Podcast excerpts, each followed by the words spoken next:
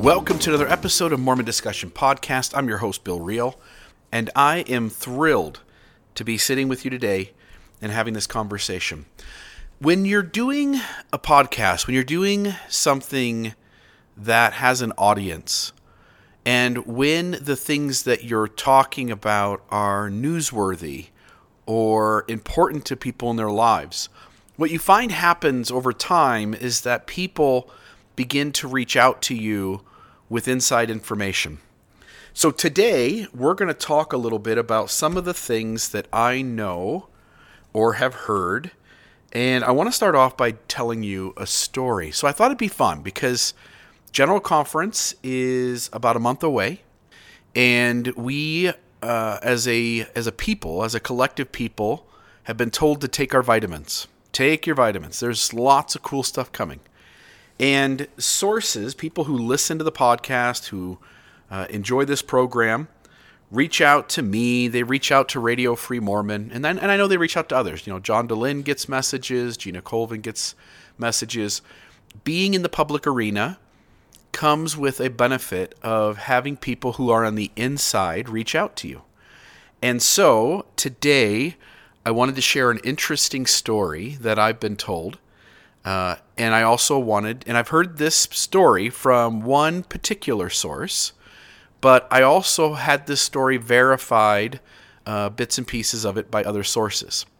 Then, when we get done telling the story, I want to share with you what some of the other things these sources are saying about what's being talked about at church headquarters.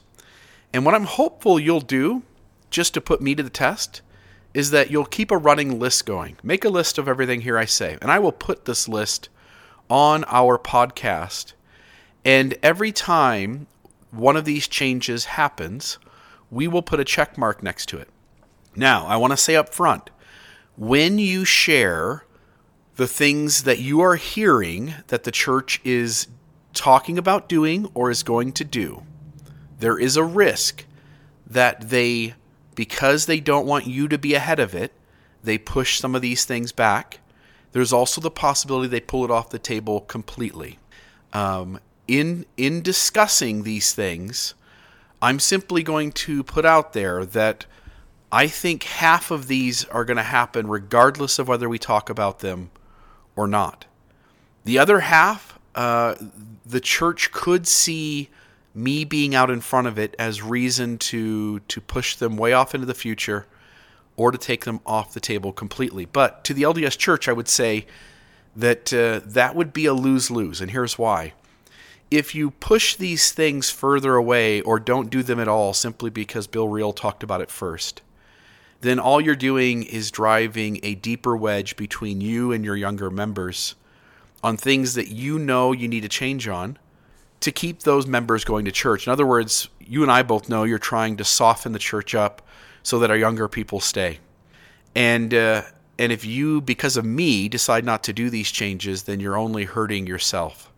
On the other hand, if you do go ahead and do these things that you're talking about, well, then what happens is that everybody says Bill Reel's got an inside source, uh, and it looks as though Bill Reel has called it that you've made a ton of changes because of the fact that the dynamic of the church has changed to the point where when people find information, they let go of deference to you, authority in you, and they start to deconstruct their religious system.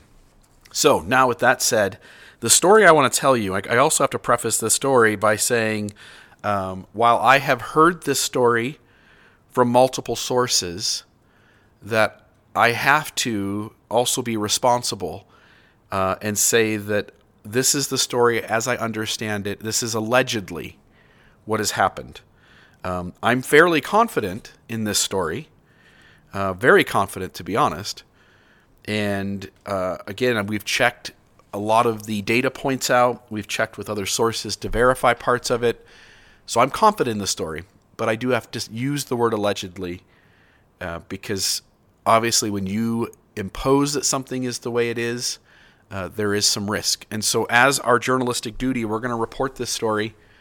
Uh, and I hope that you'll take it seriously and look up the data yourselves. And if anybody out there can verify even further this story, I would welcome uh, that, and I will put anybody who uh, can verify that they have a connection to this story uh, and that they know that the details here are true to reach out to us.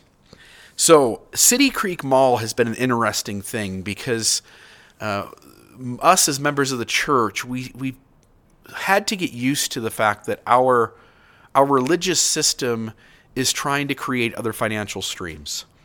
And the City Creek Mall was one that was deeply irritating because here we've got President Monson outside cutting ribbons and telling people, let's go shopping, and taking money from the church and using it in a ton of uh, investment ideas, including City Creek, but also rodeo stadiums and land deals in Florida and other places. But this story it goes much further. the The average membership recognizes like, oh, the church got involved in this mall thing and they spent a lot of money, and they say it's not tithing funds, but it sure seems like it. But this story goes way, way deeper than that, allegedly. The Gateway Mall was the newest mall in Salt Lake City before City Creek. Prior to the 2002 Olympics, the Gateway Mall is built by the Boyer Group. The Boyer Group is a real estate company that is that was headed up by Roger Boyer and Kem Gardner.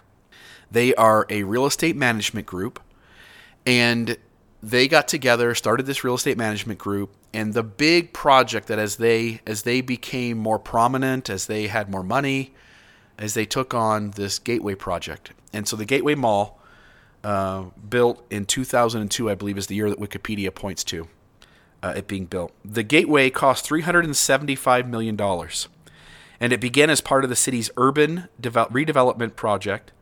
And the first phase was done prior to the 2002 Winter Olympics that was held in Utah.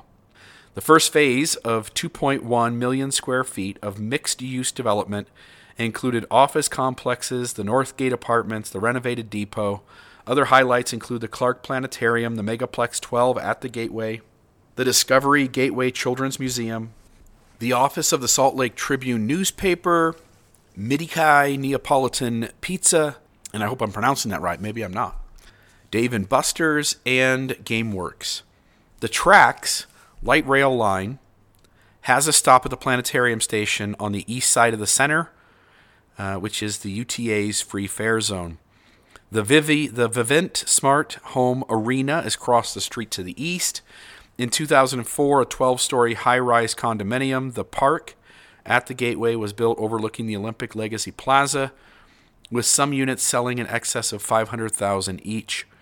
In the northeast corner, an eight story, 230,000 square foot office tower for more than 1,200 employees was in- completed in 2007 for the sole occupancy of Fidelity Investments. There. So that's the Gateway Project. And this mall was big, and it was a huge part of the renovation of Salt Lake City. So here you have 2002, 2003, 2004 you have the Boyer Group doing all of this development. In 2003, unbeknownst to everybody, a for profit arm of the church buys the land that's going to become City Creek. So here you have 2003, a profit arm of the church, but obviously under a different name. It wouldn't be the Church of Jesus Christ of Latter day Saints. It would be one of these other essentially dummy companies that the church has. Uh, which has its own name, buying a chunk of land. And so nobody has any kind of red flags yet. But it says development of the City Creek Center began in 2003 when a for profit company owned by the LDS Church purchased the Crossroads Plaza Mall, a shopping center on the west side of Main Street from the ZCMI Center Mall. Both malls, known unofficially as the Main Street Malls, had been constructed in the 1970s. In 2001, the Boyer Company completed its new open air mall called the Gateway, four blocks to the west of Crossroads and ZCMI, drawing more business away from Main Street. Soon after, the Nordstrom store at Crossroads announced its intentions to leave the mall, open a new store at Gateway.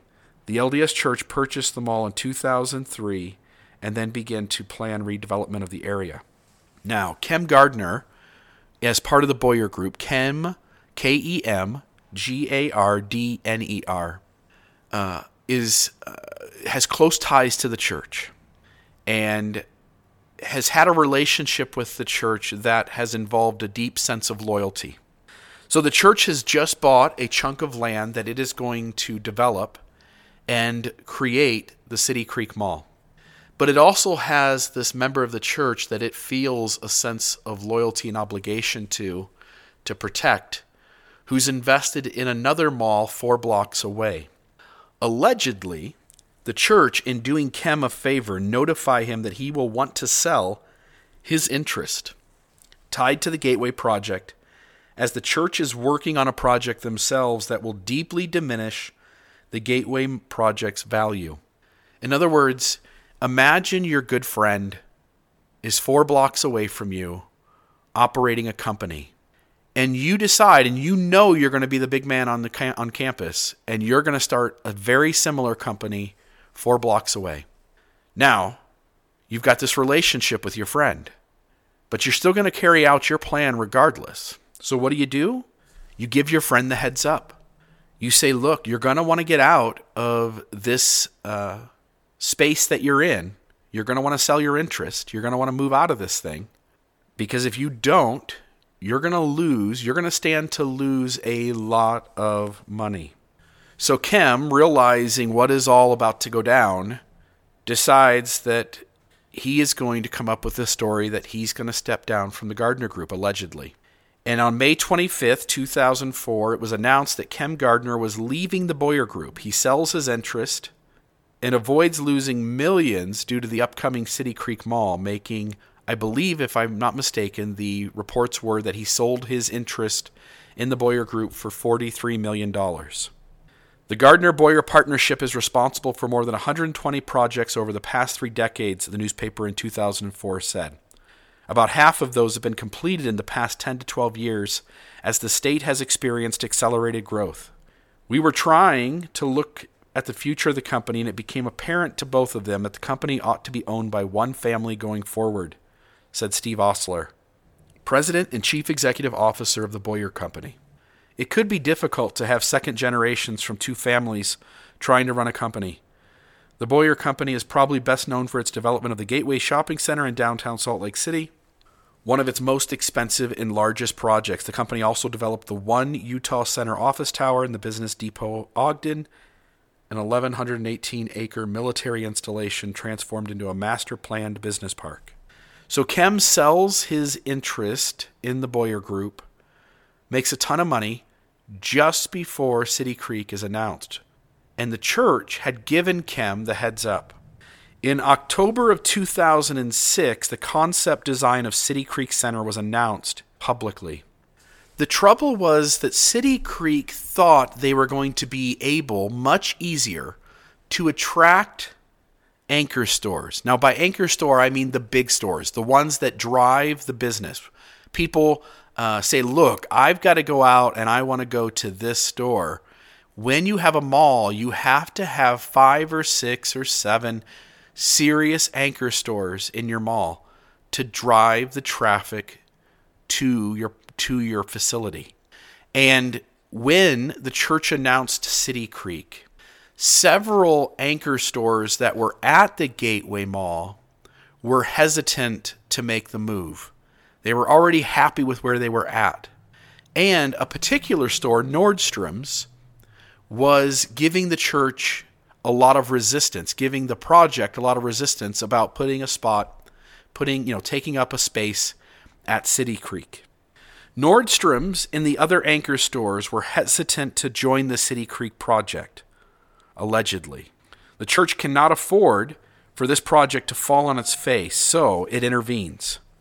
The church goes to several of these anchor stores, and Nordstrom's is the only one that was mentioned by name to me. The anchor stores, again, specifically Nordstrom's, were given a special deal in order in order to convince them to move into the space. So here's what happens. The church starts the project. Now it's going, "Uh-oh, there's a problem these major stores aren't going to move over to our space and Nordstrom's isn't going to come in either. So we're going to have to do something. We cannot have this project fail.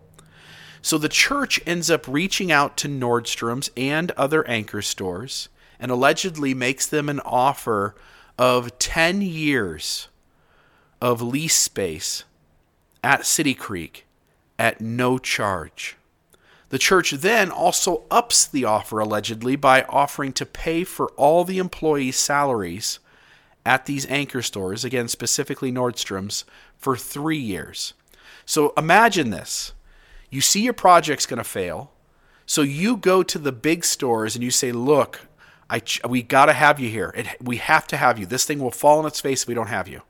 So here's what we're going to do. We're going to give you 10, the first 10 years of your retail space is going to be on us. And we're going to pay your employees' salaries for three years. Imagine getting that deal as Nordstrom's or some of these other anchor stores it you would be blown away. So you're like, okay, great, now we're in, no problem. Let, where do I sign? Let's do it.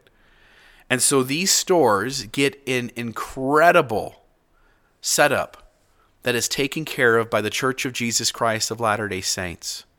The church could not afford for this project to fail. So while all of us tell ourselves stories about the amount of money that we publicly can point to about how much City Creek Mall cost, the reality is the cost expended into the, the City Creek project is significantly more than that.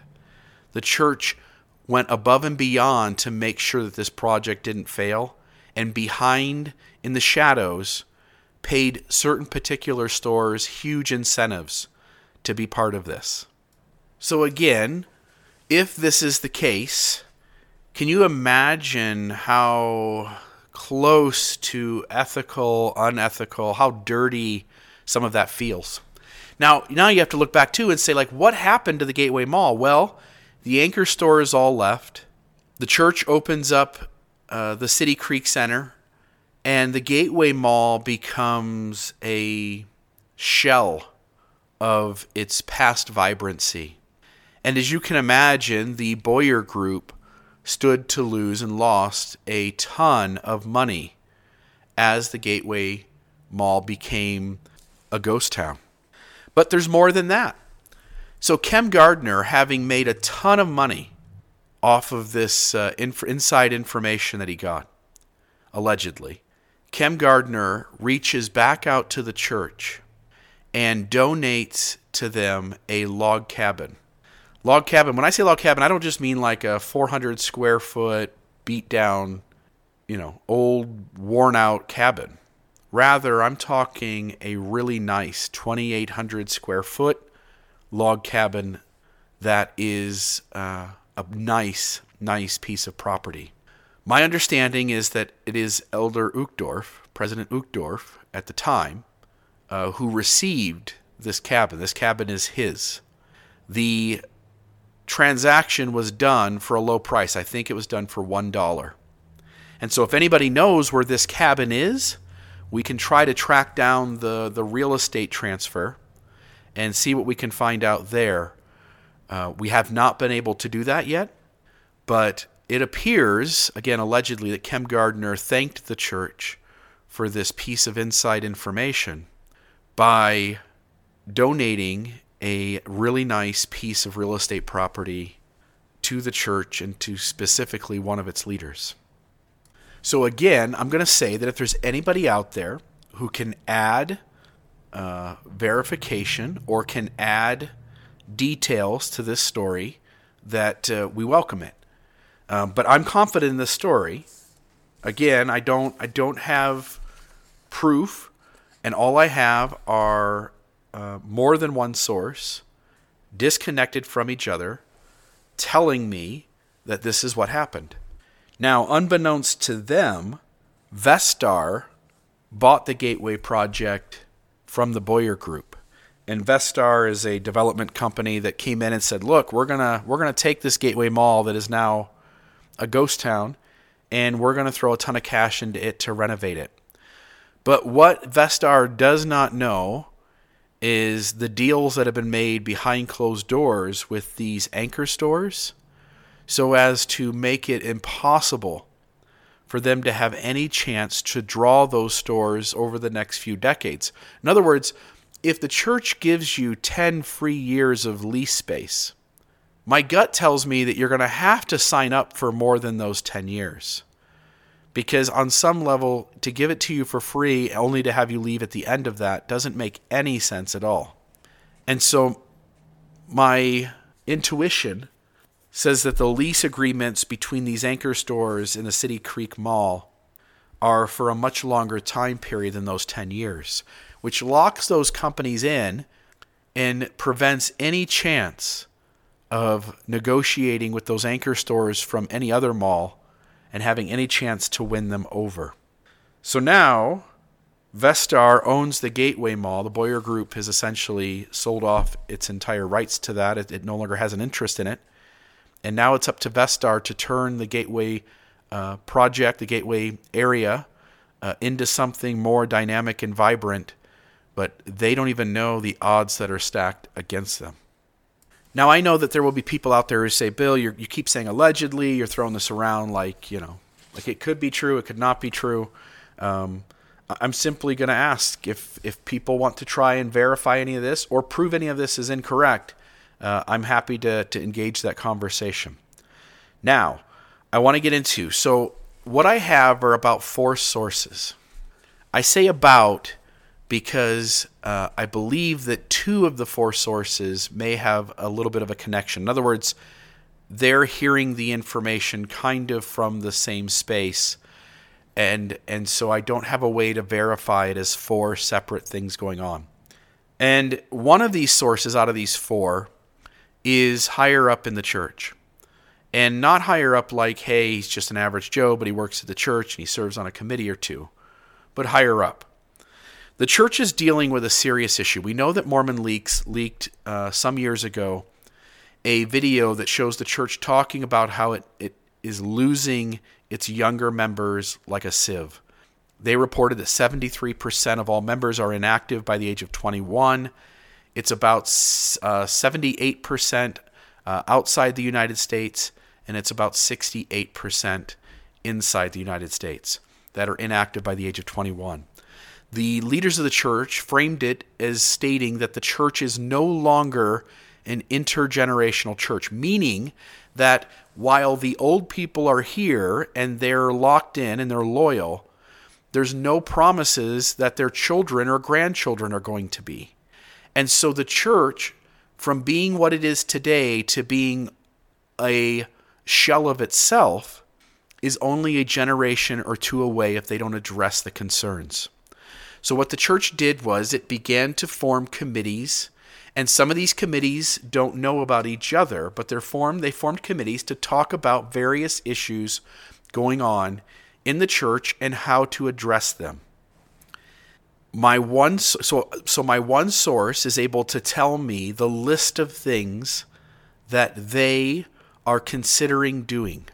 My other sources have been able to verify pieces and parts as they are connected to those things. Now, I get it. This is an episode entirely based on some level of speculation, but I'm also telling you that I am confident in this list. And so, what I would do is write these down. And again, I will put these in the show notes. We can revisit these every six months we can look at General Conference and we can say, is the church doing these things? I already spoke about one of these earlier uh, this week or last week, talking about the church uh, looking to make a change with the word of wisdom to allow coffee uh, and tea.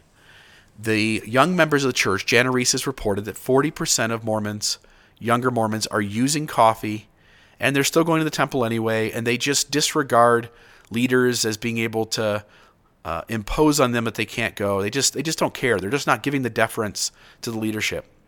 So coffee is an obstacle to the authority of the leadership, and so the leadership wants to remove that obstacle so that they, these kids cannot say like I just ignore what those old guys say.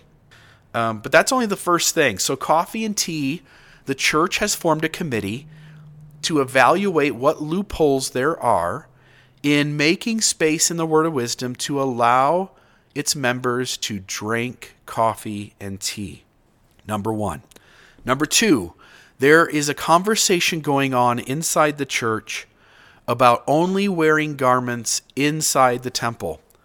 Our younger members see the garment as atrocious looking, as not fashionable, and they uh, are not wearing it or have a lack of respect for it. And I don't mean respect in the way like being disrespectful towards it, but just not like like I'm just not going to wear that. I'm going to dress nice and I'm just not going to wear that. So again, anytime there's an obstacle that allows a member to ignore the top leadership, the church is wanting to remove that obstacle. So there's a conversation going on about garments only being worn inside the temple.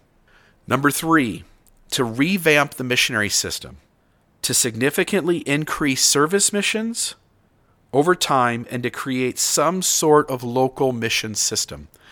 The church had 55,000 missionaries prior to the age change, the lowering of the missionary age for girls to 19 and for boys to 18.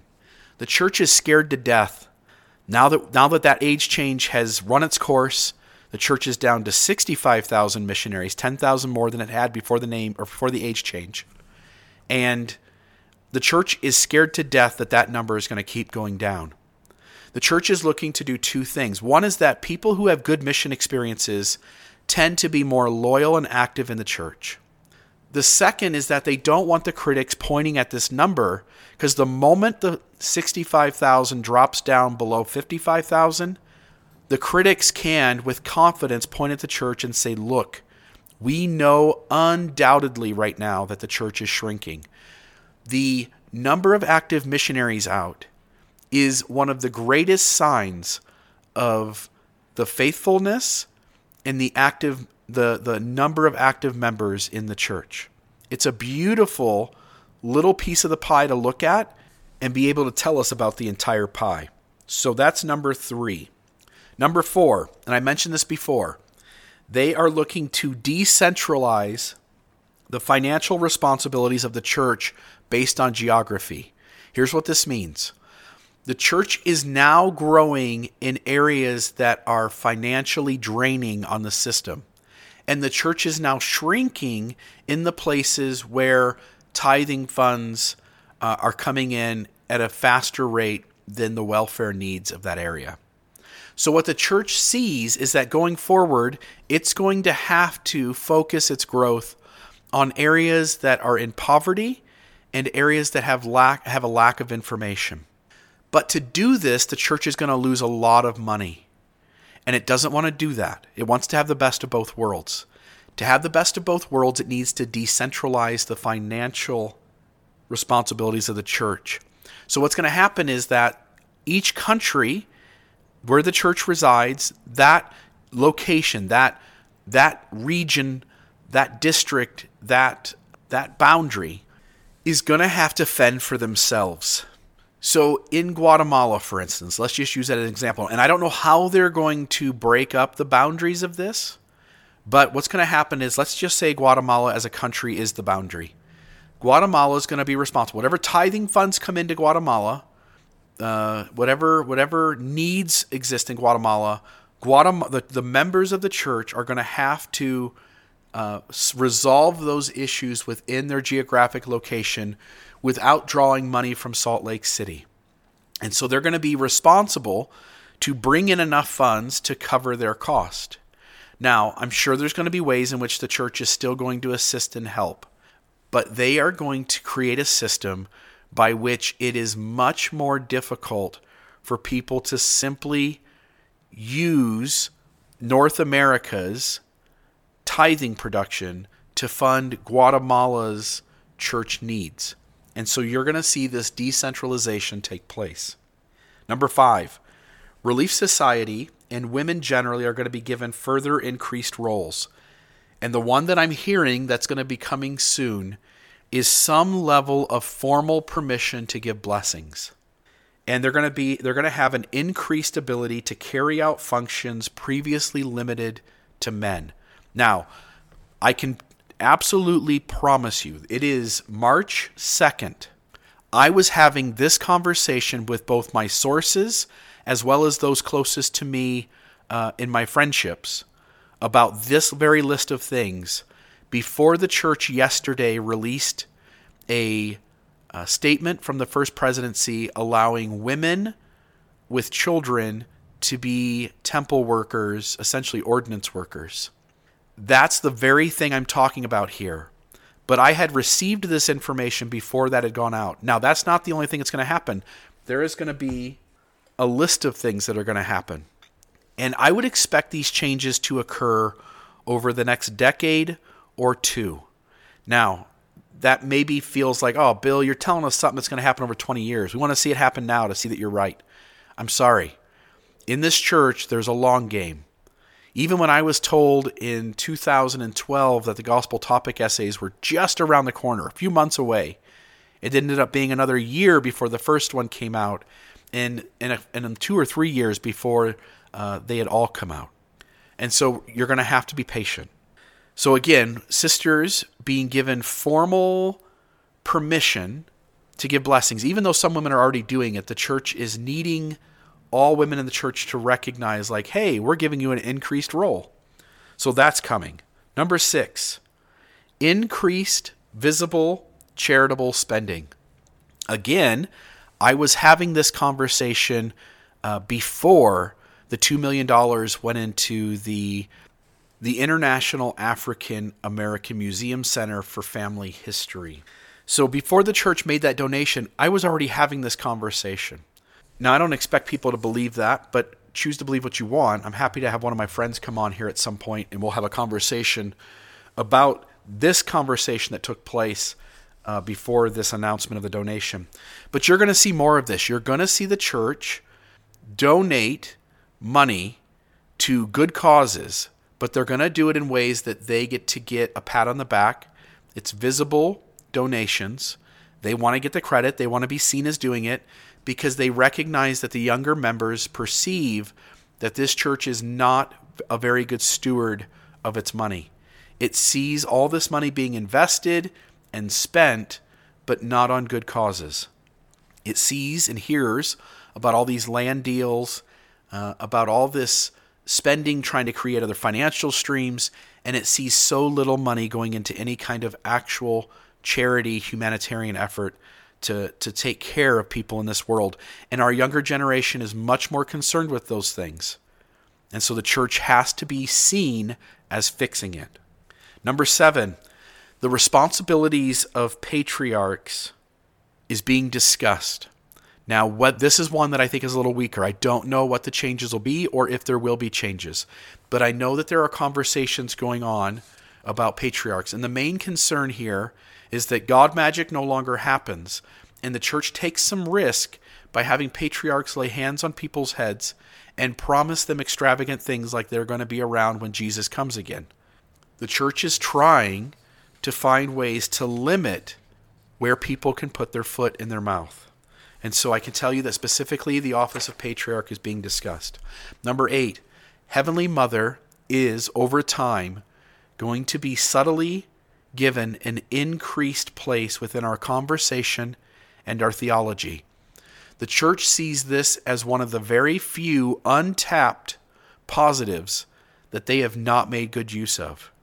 And so there are conversations going on at the church office building in various committees, or at least a committee, about how to implement Heavenly Mother and that conversation more into our theology.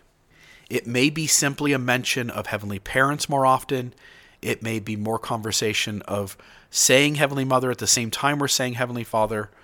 But by having a Heavenly Mother, the church sees this as something that separates them from the rest of the world.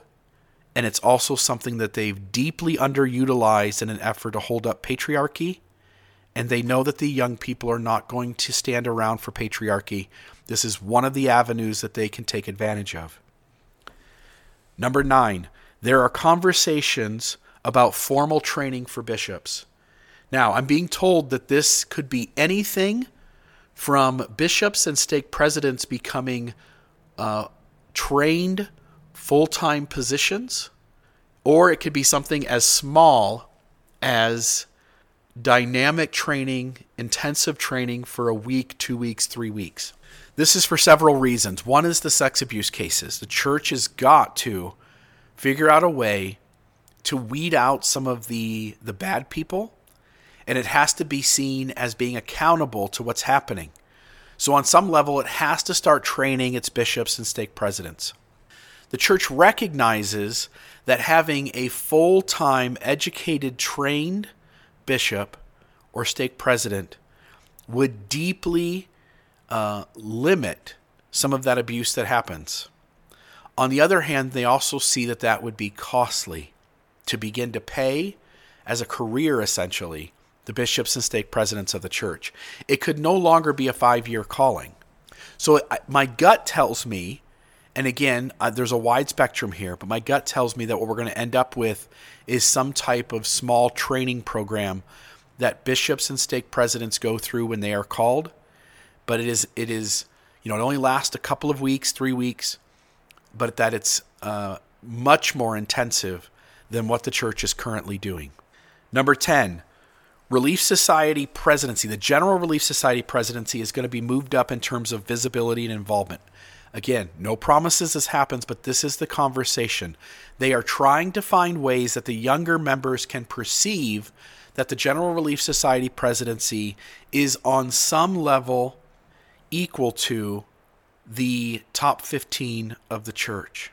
And they're having conversations about ways in which to add value to the female voice of the church leadership.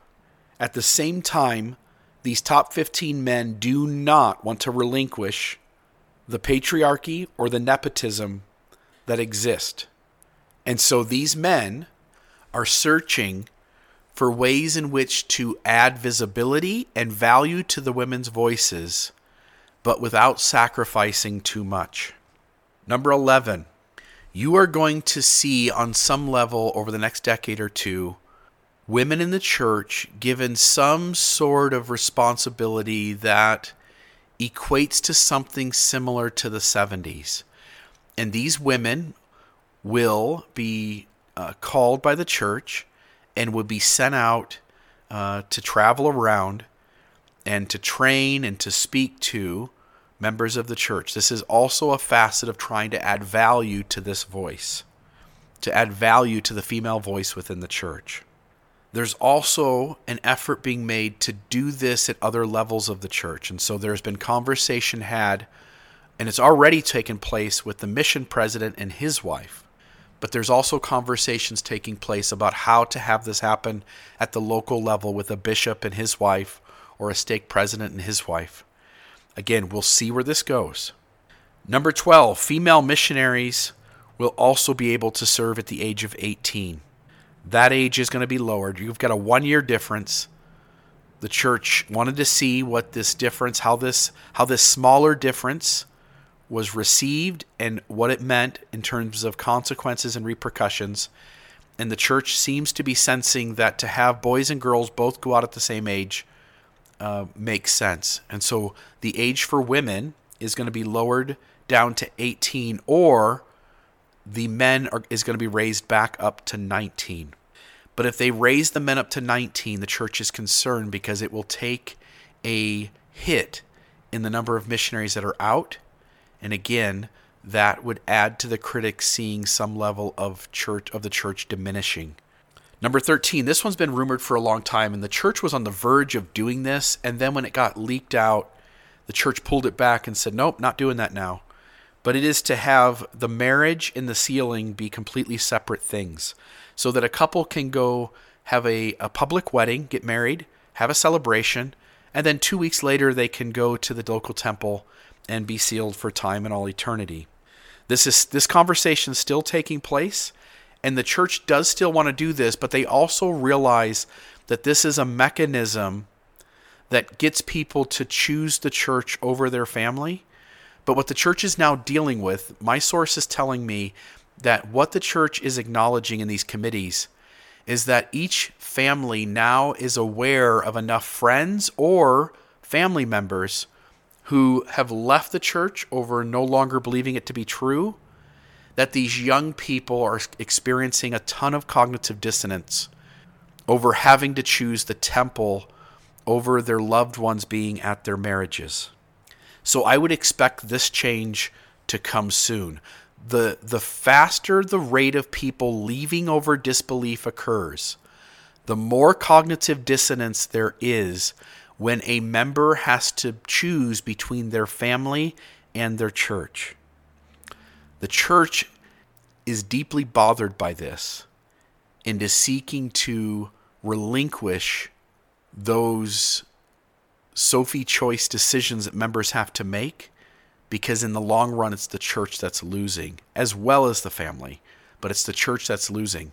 And so the church needs to sacrifice this ground and is talking about how to do that throughout various mechanisms. But this particular one having marriages and sealings be separate is the one that I'm hearing is coming here in the near future number 14 more policy adjustments regarding protecting children. This uh, this bishop involved in the sex trafficking, who was also involved in law enforcement as his job. This one really got the church because what the church realizes is that it cannot be seen as having a safe space for sex trafficking. And this one, more than the McKenna Denson, more than the other things that have happened, this one really uh, has kind of set the church having to think about this. Prior to this case, too, the church released early one article from its April ensign on protecting children. And I am hearing that that has some connection to what's going to happen in April at General Conference. Number 16, librarians being done away. But this one seems kind of obvious. Uh, as technology increases, as more and more of our materials are on our smart devices, in first world countries, in developed countries, in places where the church uh, members have easy access to technology, the library and the ward librarian, those callings are going to be done away. As the church went down to two hour church, one of the reasons for that is the workforce is burnout. The members are burnout, and there's less and less members to carry out these callings. So the church is trying to reduce the workload. One way to do that is to uh, get rid of, eliminate callings that are no longer necessary or as necessary. And then the second thing is to allow members who once were unable to do certain responsibilities that only certain members could do, for instance, a priesthood responsibility, and to let now a wider range of members fulfill those responsibilities. So, one of the other things they're talking about, number 17, is that the Sunday school presidency is there room for that to be a female organization or to be both? And then the conversation around that revolves if we allow women to carry out Sunday school callings in terms of the Sunday school presidency, do we make a policy that all three have to be women or all three have to be men, or do we allow it to be mixed?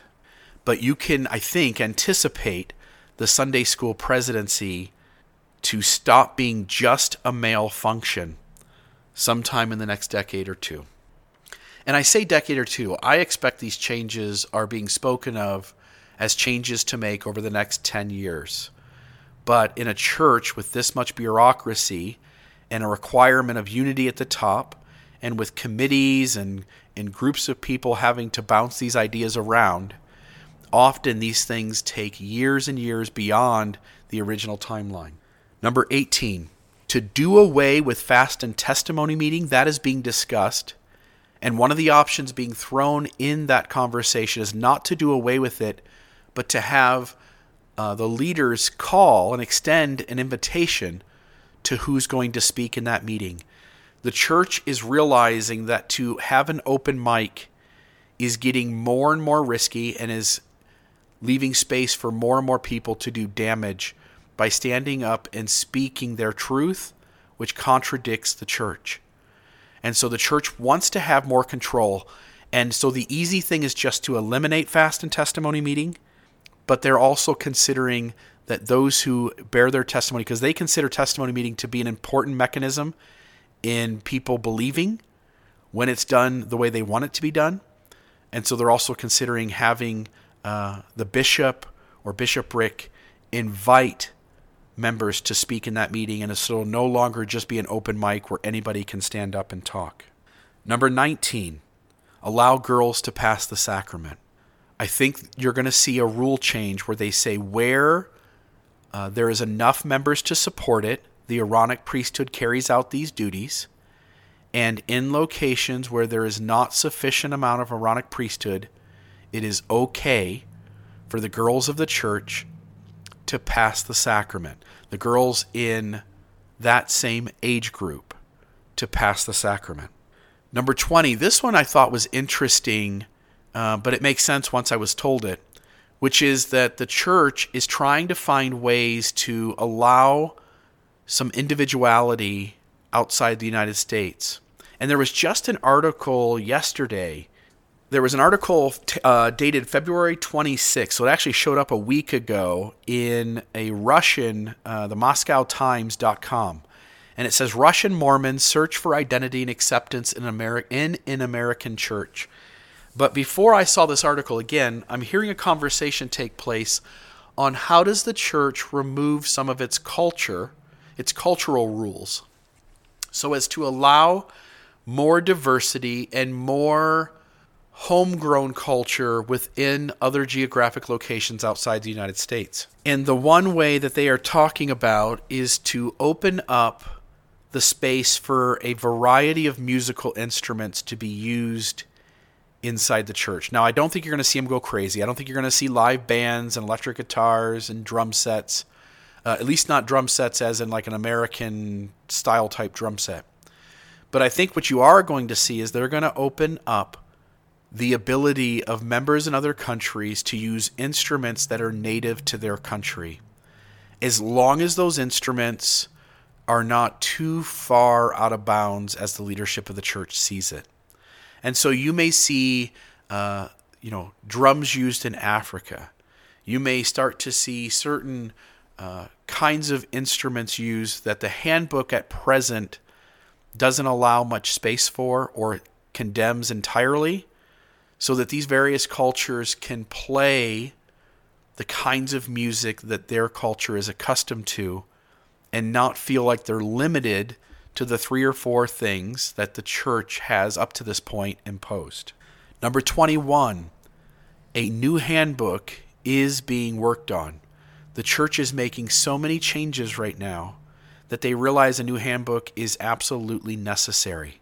And so, just as the church has gone to two hour church, for instance, there are items in the handbook that reflect based around a three hour church.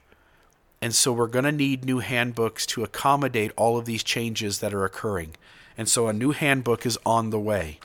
Um, my gut tells me that maybe as little as a year, uh, but somewhere in the two to three year range. Number 22, when you go to the temple and you hand somebody your temple recommend and they scan the barcode, there is work being done to implement a system where a photograph of you is shows up on the temple patron or matron's uh, computer when they check you in. So you would hand your temple recommend over, they would scan it, and an image would be pulled up that would either be the image from your LDS.org profile with the ward clerk verifying that that was you when that picture is added. So anytime you add a photo of yourself or your family, someone from the ward clerk office is going to get a notification that an image has been uploaded and they're going to have to approve that image that that's you.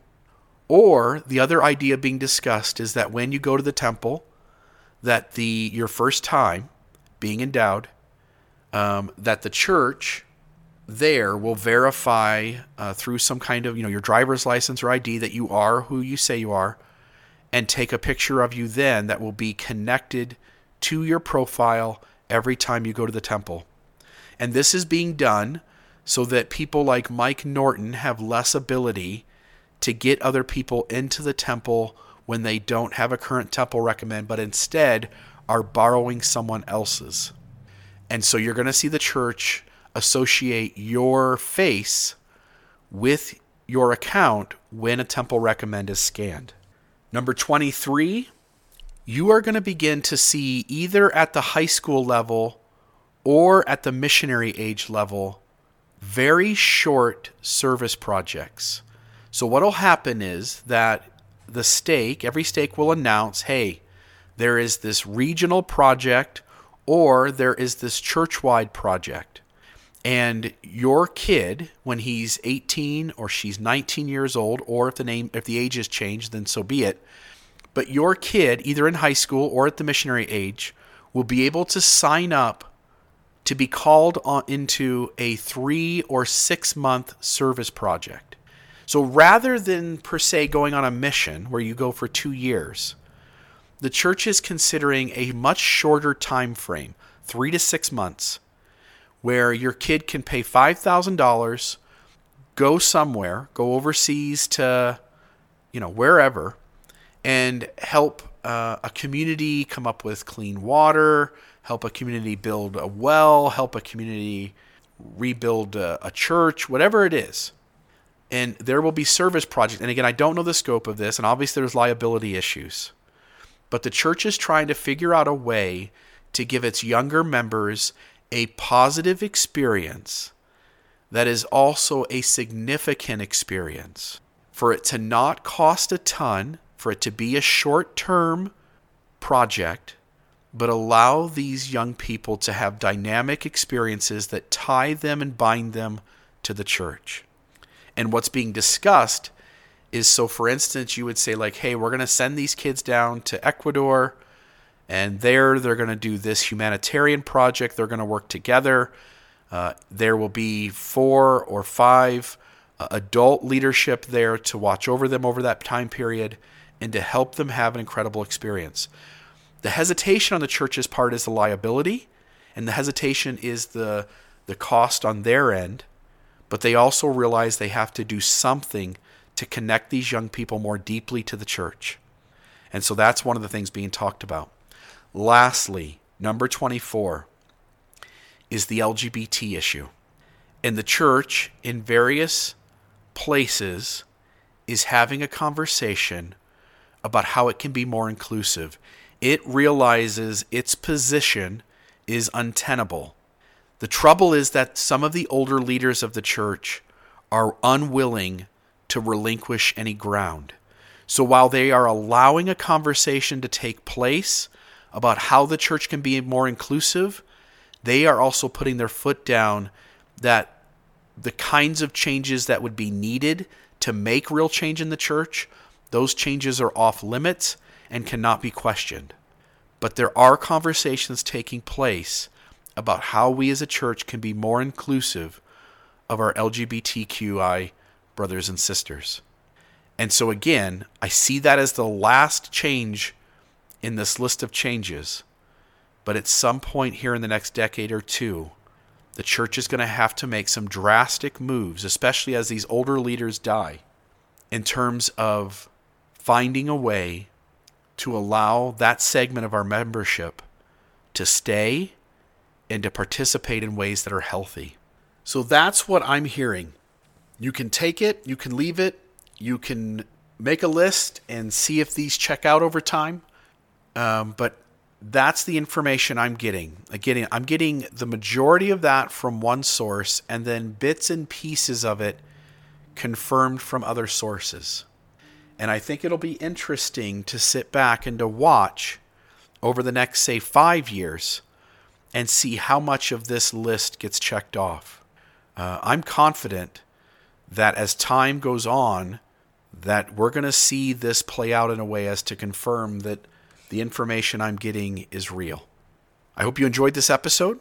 I hope it is interesting to you to have kind of an idea of some of the things that are being discussed at the church and what they're going to do in the future to try to maintain young people and to keep this church strong and vibrant going into the future.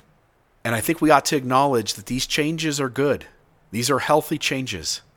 These are positive things to do. And so, as the church does them, let's give credit where credit is due and acknowledge that those are positive changes, even if we also stand up and say, the fact that we're making this change now points to the fact that we were doing something unhealthy before and even as this data points to the idea that these men are much more reactive to a changing world than they are proactive in hearing the voice of God. Until next time, Bill Reel here from Mormon Discussion Podcast. May the Lord warm your shoulders. Have a fantastic day.